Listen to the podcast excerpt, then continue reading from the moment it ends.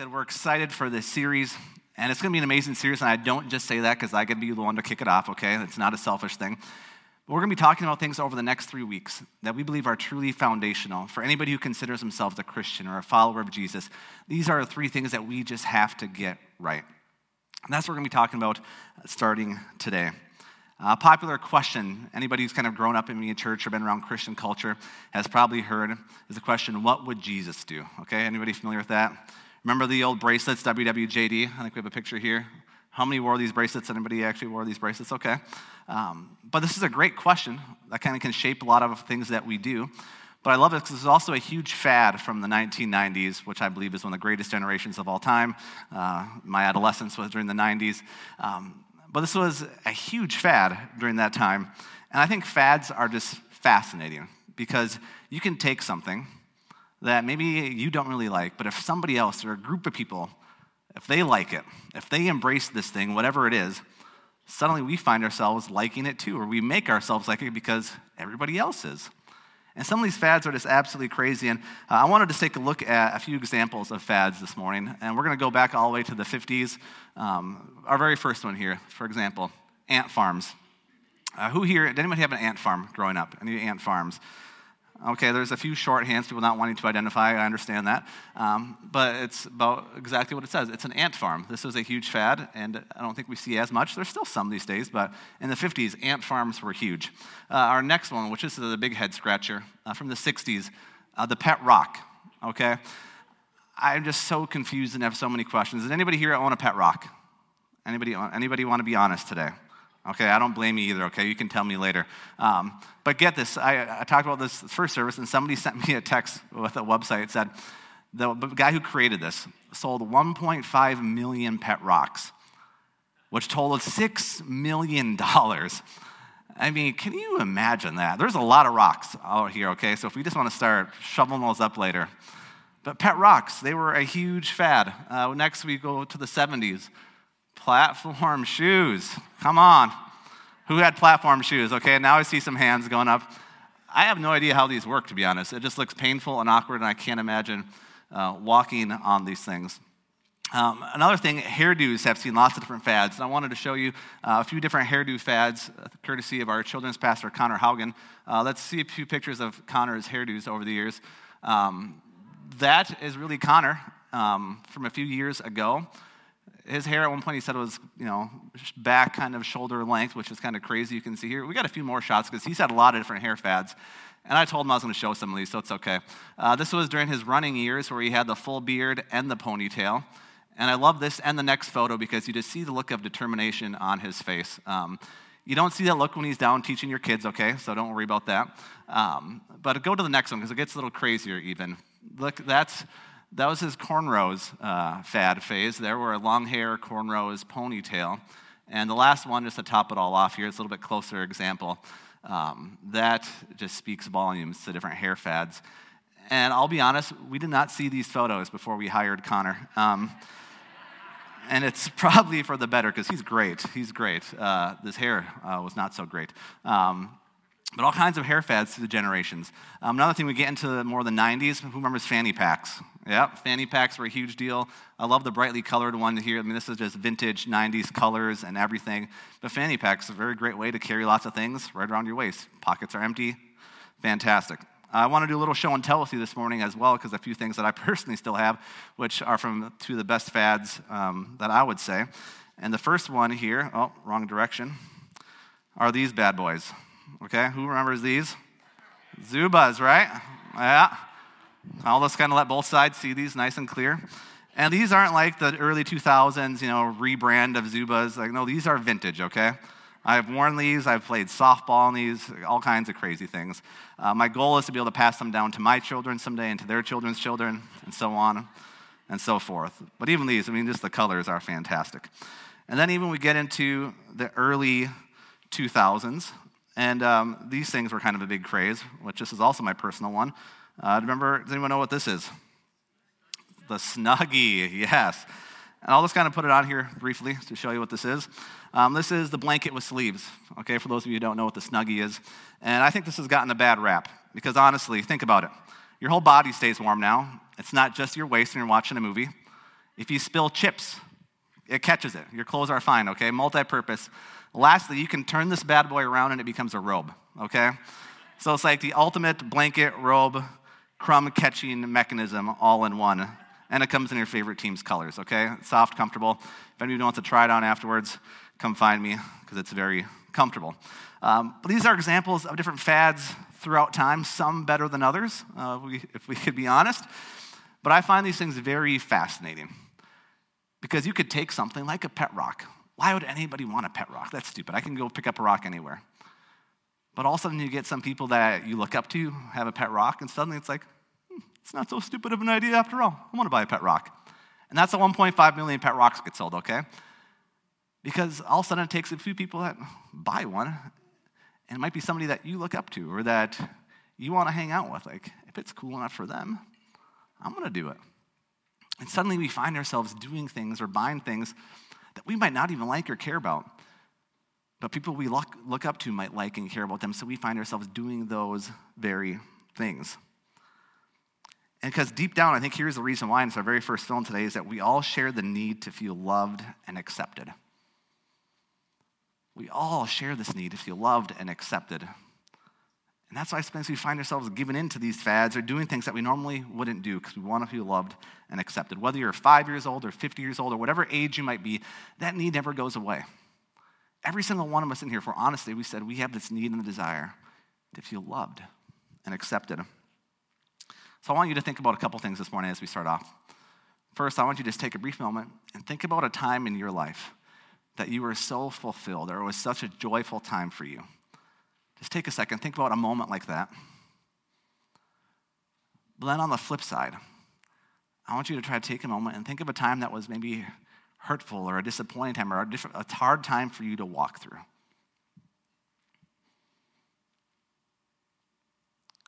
And see, as we think about these things, I think we find some common denominators.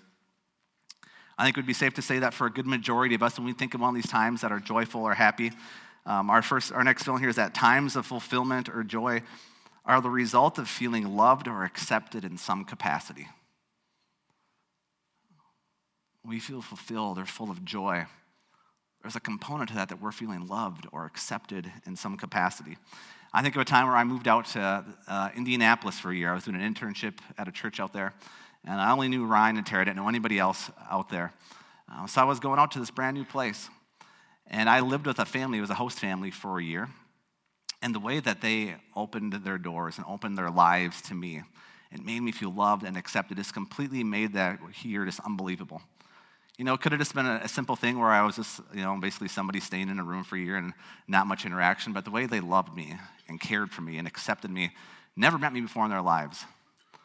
Man, that made me feel so loved because they opened their lives up to me. I felt so full of joy. And one thing I love about the time I spent there is, I mean, they would, you know, help me with anything I needed. It basically became like a family away from home, is what it was. Uh, but there was a time that I was cooking myself some dinner, and you know, thankfully, it's a good thing and a bad thing, but my mom did a lot of cooking for me growing up, so maybe I wasn't paying attention along the way, but I thought I would cook myself some mac and cheese at this house.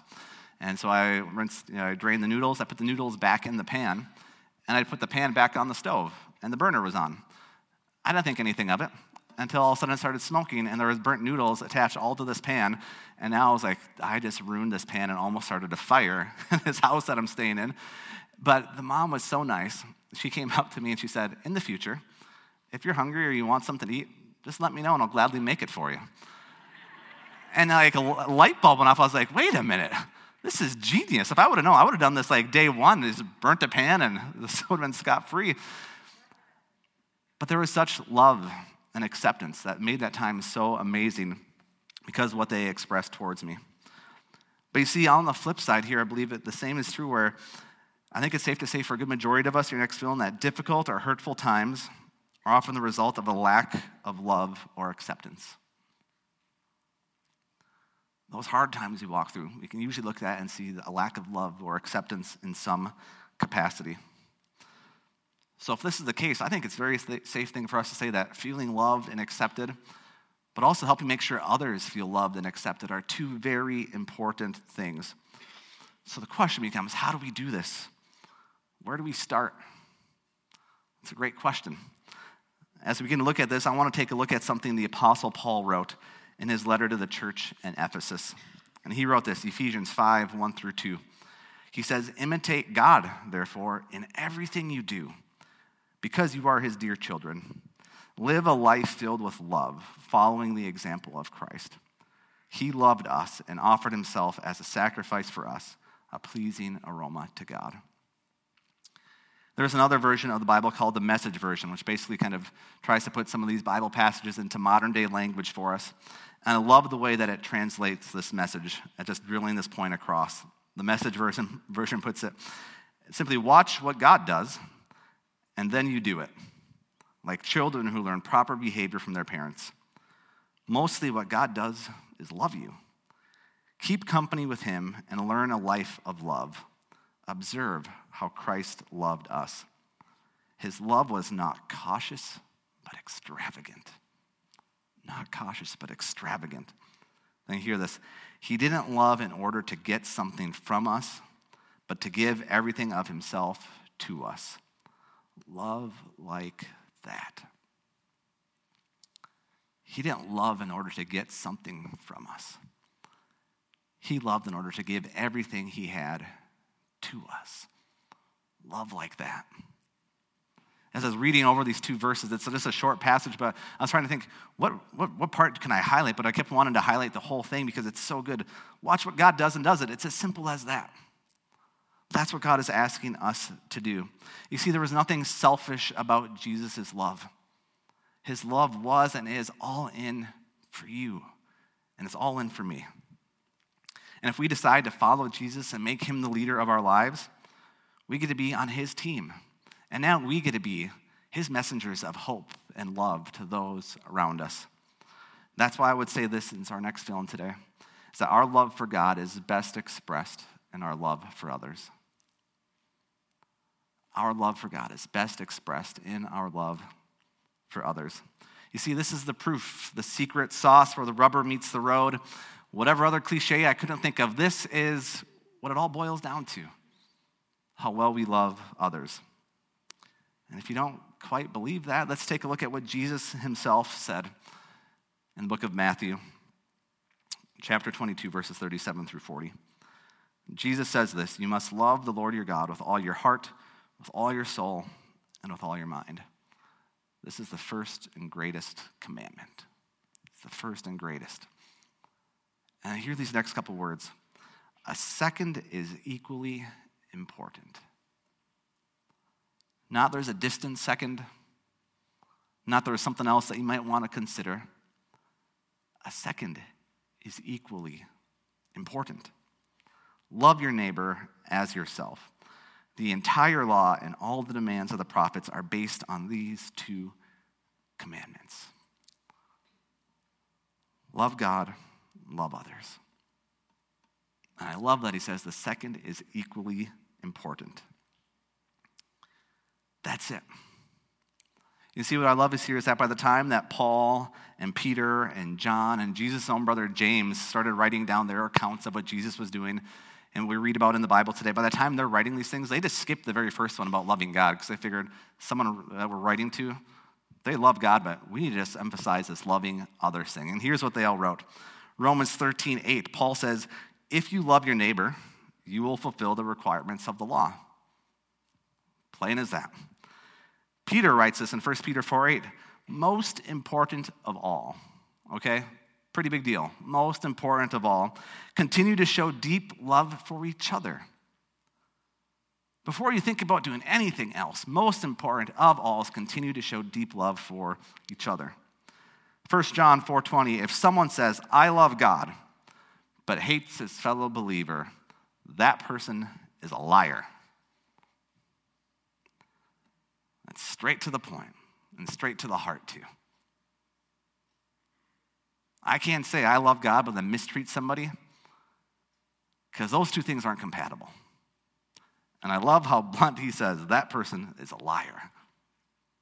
And lastly, Jesus' brother James writes this It is good when you obey the royal law as found in the scriptures. Love your neighbor as yourselves. Love your neighbor as yourself. You see, this emphasis on loving others as the shape that our spirituality should take is absolutely captivating. You see, the entire first century church begins to teach about loving each other and the importance of doing that. And really, it talks about it being the primary emphasis, emphasis of growing spiritually. I mean, why do they put this great emphasis on there? It's because they believe this. It's because our faith is in relationships. Our faith grows through relationships. Your next fill in here is that our spirituality is worked out in community with each other. Our spirituality is worked out in community with each other. That's why we do small groups. That's why we stress be involved in a group, a community of people go in the same faith direction that you are that can help you grow spiritually. You know, I think back to my teenage years. I had a group of friends in youth group. There was probably about a dozen of us guys, all fairly close in age. We all came from different schools, different backgrounds. Not many of us knew each other before meeting at youth group. But the bond that we all had, and still have here, too many years to want to think about later, but the bond that we all had helped us all to grow spiritually, to grow into young men, and now somewhat older men. But those relationships not only had a huge impact on my faith journey, but that in turn had a huge impact on the whole trajectory of my life. And the same is true for all of us that when we surround ourselves with people, go in the same faith direction we are, our faith grows and that shapes every other aspect of our lives. You see, the entire emphasis for the first century church, the early church, the people who walked with Jesus, saw what he did, is to love others and that you show your love for God in this way by loving others. That was it. There was no long list of this is how it's just love others. This is how you love God by loving others. And see, here's, here's a dangerous thing. When you tell religious people to start by loving God, it's easy to not get around to the loving others part. It's I'm going to focus on loving God, loving God, loving God. And if that's just all the point, I can focus so much on that, and suddenly it's very easy for us to start getting this holier than thou complex. Where I'm just going to keep loving God, loving God, loving God at the expense of helping others learn who God is and learn of God's real love for them. And it's a tension, I think, that we all kind of struggle with somewhere on our faith journeys. It's the idea that I love God so much so I can judge or I can condemn and I can kind of keep you on the outside because I love God so much that I can't risk this influence on my life because I love God so much. But that's missing the entire point of what Jesus is telling us here. Ryan's going to talk more about that next week, but Along the same vein, I read this quote from author and communicator Bob Goff this week, who is just amazing. I encourage you to read anything he does. But he said this, and it's completely rocked me when I read it. He said, Our problem following Jesus is we're trying to be a better version of us rather than a more accurate reflection of him. We're trying to be a better version of us as opposed to more accurate reflection of him. And here's the ironic thing when we focus on being a reflection of Jesus, if we lean into Him first, let me tell you, you're going to be the best possible you you could ever be. That's going to take care of itself because we're connected to the source of all good things. But when we get those things backwards, when we think we can do it ourselves, I can make myself holy. Suddenly we drift away from our dependence on God and what His love has done for us. And suddenly it's very easy to shun people who are far from Him or who are new to faith because we're just so focused on loving God, loving God, loving God at the expense of showing that love to other people. And because of this, because of this tension is real, the first century church was super intentional to not allow that to happen through their everyday lives and behavior. So they put this emphasis always to start on loving people. And some might say, but isn't loving God an important thing? Well, yes, absolutely. You got to understand the audience for the people writing these books and these letters and for Jesus were people who had already said, I'm going to follow you. So there was already this love for God that was mutually agreed upon. So, yet, when there are people who are already following Jesus, he's saying, I know that you love God because you're following me, but now I need you to show your love for me by how you take care of the people that I love, by how you treat the people that I love. And that led Jesus to say this in John 13 34. Jesus is talking to these disciples, and he says to them, A new command I give you. And in my mind, I'm thinking Jesus is probably like, All right, dummies, listen up, okay? A new command I give you. That means this is very important, something new. A new command I give you love one another. Okay, we've probably heard that before. As I have loved you, so you must love one another. As I have loved you, so you must love one another. It wasn't love God, love God, love God. Therefore, if you love God enough, no matter who gets in your way, just doesn't matter. Just love God, love God at the expense of any type of collateral damage to other people. Love God. No. Jesus is saying, I already know that you love God. Now show others that same love by how well you treat them. You see your next feeling here that the greatest love is when you are committed to giving value to those whom God values. The greatest love is when you're committed to giving value to those whom God values. You know, recently there was this horrific tornado that went through, a tornado that went through Nashville and just left all kinds of destruction in its path. And just, I mean, they're still cleaning up, and it's going to be so much time before anything gets back to normal there.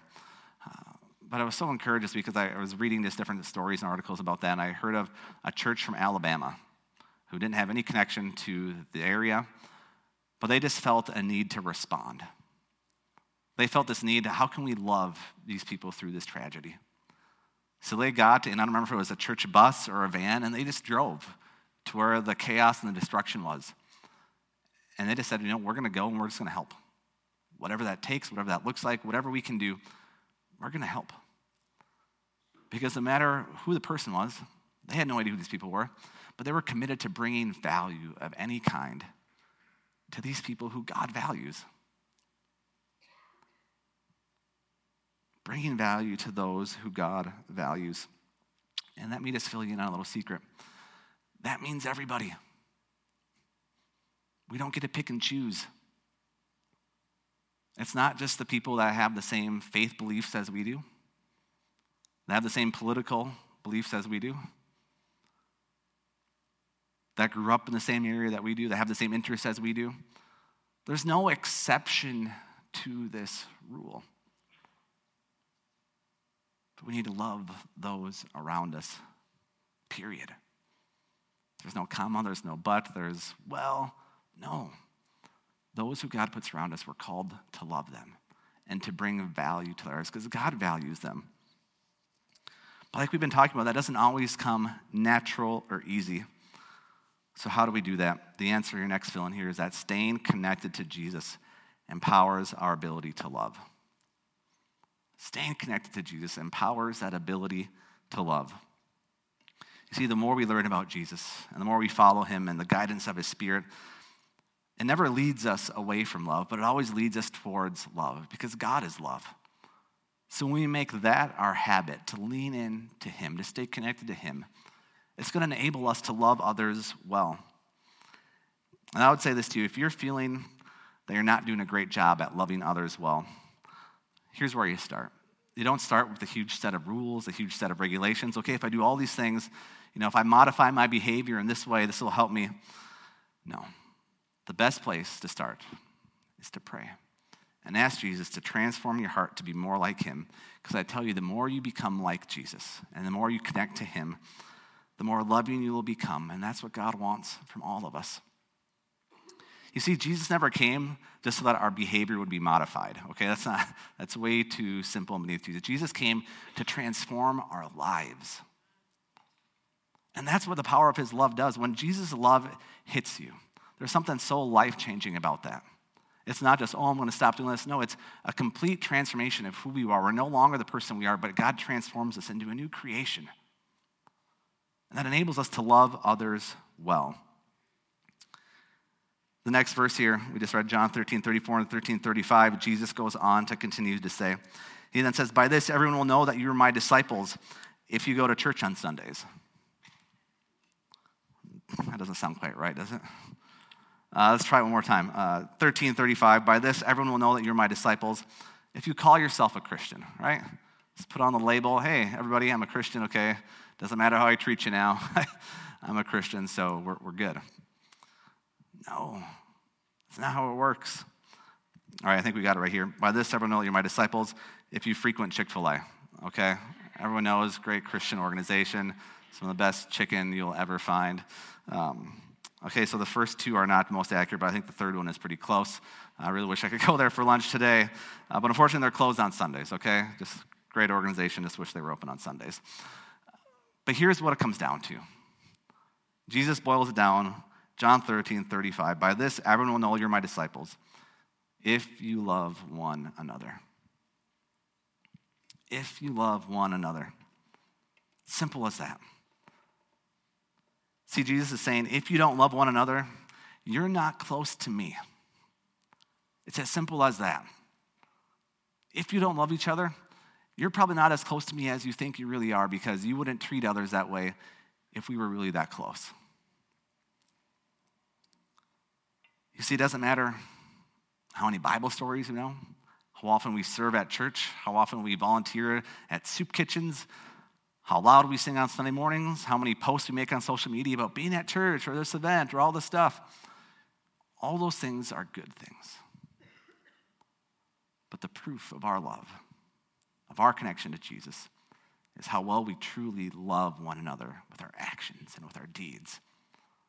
That's the expression of our love. People will know we're followers of Jesus by how we love each other. Your next fill here, there's a direct correlation between your love for people and your love for God. And we can't separate those two. A direct correlation between your love for people and your love for God. They're tied together. The second is as important. Jesus' very words. The second is as important. We can't separate it. And put it this way, you might have heard this example before. But it's, I can't say I love somebody and that we're close and then go ahead and treat their kids badly. Right? It just doesn't add up. It doesn't make sense. It doesn't work that way. See, I was testing out some of my message this week with my nine year old son, which I think is always a great filter for any time you're speaking publicly because kids can be brutal and say that sounds terrible. It doesn't make any sense. But it can also kind of help you make sure that what you're saying is clear. And so we're driving somewhere, and he's asking me what I was talking about today, which is just a weird question for a nine year old to ask. Because I'm like, why do you even care that much, buddy? It's pretty incredible, but okay. So I told him about, hey, we're talking about the importance of loving others and how that's actually a reflection of our love for God. He's like, okay. And I said, here's an example. If somebody's my friend and they say they love me and that we're, you know, we're on good terms, if they turn around and are mean to you and treat you bad, do you think I'm going to be happy with that? And he said, No, of course not. I said, Exactly. I said, But the same is true with how well we treat other people, because we're all God's children. So the way we treat everybody around us, whether it's at school, at work, at home, wherever it may be, the way we treat those people, that's a direct reflection of our connection with God. And we just can't separate those two. You see, many of us are familiar with the golden rule treat others the way you like to be treated, right? We probably had that ingrained into us from a young age. But the rule that Jesus just shared in these verses takes the rule to a whole new level. And we call it the platinum rule because obviously platinum is better than gold. I didn't make this up, okay? So if you don't like it or if it's cheesy, whatever. Uh, but we call it the platinum rule because it takes it to the next level. And in this verse we read just a minute ago, Jesus said, Here's this new command I give you Love one another as I have loved you. Love one another as I have loved you. You see, it doesn't get any better than that. There's no more being able to one up, well, I love you this much, well, I love you this much. No, Jesus just puts an end to the whole debate, okay? Love each other as I love you, because there's no greater love than to lay down one's life. And that's what Jesus did. So there's no more debate. There's no more, well, well, well. No. Love each other as I have loved you. Simple as that. So that's the rule. We are to love others the way Jesus loves us. And this certainly ups the ante. This certainly changes things. So now that is the filter which we see others through. So if Jesus commands us to love one another, we need to ask this question. And I know we've shared this before in various messages here on Sunday mornings, but this is one of those things that I guarantee you can never hear enough. I can never hear enough. But it's this question, and I want to encourage you every single day. How do we start with this question? What does love require of me? That's your last feeling. What does love require of me? At work, at home, in my marriage, with my kids, with my neighbors, on my sports team. What does love require of me? That is now the filter through which we treat people. What does love require of me? No more hiding behind this huge list of rules and laws and commandments. It's as simple as this What does love require of me? And see, this causes us to dive into the good, the bad, and the ugly of people's lives. But that's where Jesus wants us to be to bring love in any situation. So that's why every day we ask this question What does love require of me? We're about to wrap up here this morning. Before I do that, I wanted to look at a couple of these songs we sang earlier. I just love our time of being able to sing and to worship God because not only is it a time for us to sing of God's great love for us while also expressing our love back to Him, this also can be a way for us to reflect on His love for others and how we can help spread that to them. So I just wanted to read a few of these lines that we sang earlier, but through a little bit different perspective, through a different lens. That lens is how I can love others better in light of these words that we're singing and hearing. You know, we sang that song, Living Hope. It says, The cross has spoken, I am forgiven. The King of Kings calls me his own. Beautiful Savior, I'm yours forever. Jesus Christ, my living hope. Hallelujah, praise the one who set me free. Hallelujah, death has lost its grip on me. You have broken every chain. There's salvation in your name, Jesus Christ, my living hope. And what an awesome message to be able to declare, to be able to accept. But let's look at that through the perspective of how we love others. You know, think of it this way it says, The cross has spoken. You know, we are forgiven, or they are forgiven. The King of Kings calls them his own. Beautiful Savior, they're yours forever. Jesus Christ, our living hope, their living hope. Hallelujah. Praise the one who set them free, who has the power to set them free. Hallelujah. Death has lost its grip on them. You have broken every chain. There's salvation in your name, Jesus Christ, our living hope, their living hope. Well, the song Amazing Grace, My Chains Are Gone, we sang. You know, my chains are gone, and I've been set free. My God, my Savior has ransomed me and like a flood, his mercy rains, unending love, amazing grace. But now, when we consider maybe the people sitting next to us this morning, that we came to church with, that we see on a regular basis, maybe their chains are gone. Or, God, you have the power to remove their chains. They've been set free, or God, please set them free. My God, my Savior, you have the power to ransom them, or you have ransomed them. And like a flood, his mercy rains, unending love, amazing grace. Unending love, amazing grace. You see, we, we sing these songs and we hear these words, and they're so powerful to us. But it's the way God feels about all of us. And not just in this building but in every walk of your life, that's how God feels about every single person. You see, I love both these songs. They both sing about chains being broken in our lives or being set free and the freedom that we find only in Jesus. And here's the amazing thing God just doesn't set us free just to be free from these things. It's so much better than that. We are now free to be able to fully love and to fully love one another. Because up until then, we've never experienced what the power of God's love feels like in our lives until we just surrender to Him. But once we experience that, once that sets us free, we are now free to love others like we never have been before. We're now free to bring the message that we sing in these songs into our everyday lives with people and to meet them in their mess and to tell them about a Jesus who loves them. And we show them how much He loves them by our own genuine love for them. And that's amazing. God, there's nothing we can do to earn it. But God, you just choose to love us right where we're at. God, we thank you for how life changing that is for us. And my prayer this morning is that that great love for us would just extend to every other area of our lives and all those around us. And God, our reaction to that love be to love others well. However, that may look, whatever relationship that may look like, God, that that love, God, from you, God, would just cause us to love others. God, that we wouldn't overcomplicate any of this. But God, we would just listen and trust your command to love each other the way that you love us. So I even pray that throughout this week, that every day you would help us to start by connecting with you and asking you to help us love each other well. And ask that question what does love require of me today?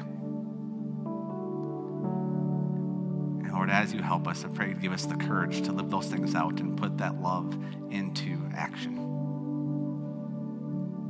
So, God, we thank you that you are our foundation. And we commit to staying plugged into you. God, being imitators of you in every area of our lives.